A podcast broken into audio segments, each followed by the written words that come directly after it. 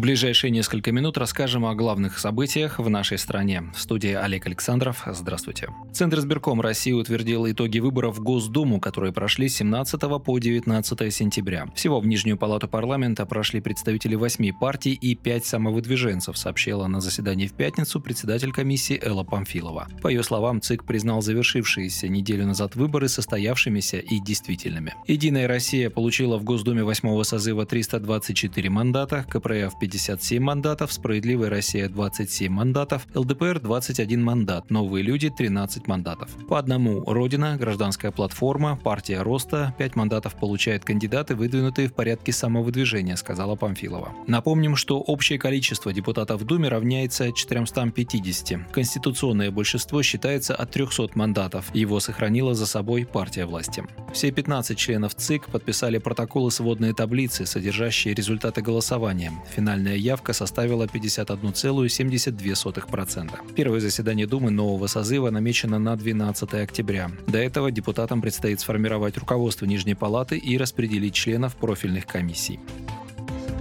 Выплаты пенсионерам по 10 тысяч рублей перед выборами сыграли в пользу «Единой России», считает лидер российских социалистов Сергей Миронов. Эта ситуация показала, что люди остро нуждаются в социальной поддержке государства, и эти, казалось бы, небольшие деньги для многих имеют большое значение. Тем не менее, на прошедших выборах более четверти избирателей проголосовали за левые партии, предложения которых перед выборами активно эксплуатировала ЕР. Сторонников именно такого пути развития в нашей стране большинство, и власть обязана к ним прислушиваться, считает парламентарий. Кроме того, напомнил Миронов, «Справедливая Россия за правду» в новом созыве Государственной Думы будет добиваться принятия закона о справедливом базовом доходе по 10 тысяч рублей в месяц каждому гражданину страны. Эти выплаты станут одним из главных способов борьбы с бедностью, в отличие от разовых предвыборных подачек.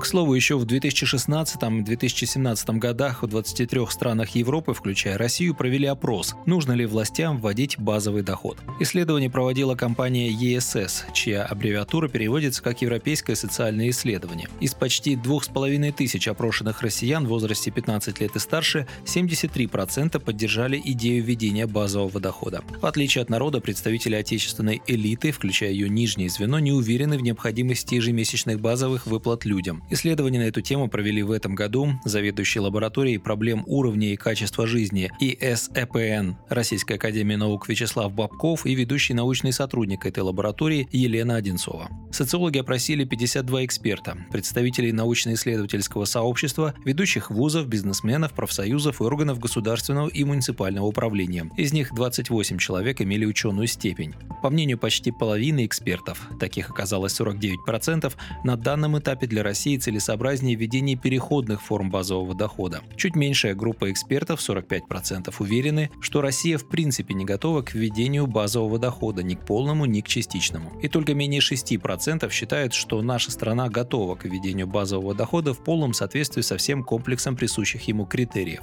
Основными аргументами против финансовых гарантий гражданам против бедности были вовсе не экономические, а политические и социальные. Мол, если людям ежемесячно раздавать деньги, то у них пропадет стимул к труду и падение производительности труда. К тому же уравниловка ни к чему хорошему вообще не приведет, от этого СССР якобы развалился. А еще раздача денег вызовет наплыв мигрантов с целью получения российского гражданства. При этом эксперты отметили и стремление властвующей элиты к максимальному уходу от социальных гарантий населения, что полностью соответствует радикально-консервативному духу правления в период олигархии.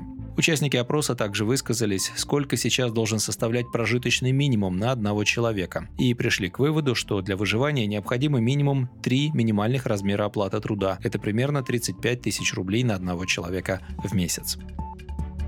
В заключении выпуска новость вне политики. Олег Знарок вновь занял пост главного тренера сборной России по хоккею, сообщает ТАСС со ссылкой на президента Федерации хоккея России Владислава Третьяка. Знарок пользуется авторитетом среди игроков НХЛ. Мы надеемся, что он сплотит команду, сказал Третьяк. Контракт со специалистом рассчитан на один год. Знарок станет главным тренером сборной в период проведения зимних Олимпийских игр и чемпионата мира по хоккею. Ранее занимавший пост наставника команды Валерий Брагин станет консультантом главного тренера. Разнорок уже возглавлял российскую сборную по хоккею с 2014 по 2018 годы. В этот период команда стала победителем Олимпиады 2018 и Чемпионата мира 2014 года. Помимо этого сборная завоевала серебро чемпионата мира в 2015 году и дважды становилась третьей в этом турнире в 2016 и 2017 годах. Вы слушали новости. Оставайтесь с нами, будьте в курсе событий.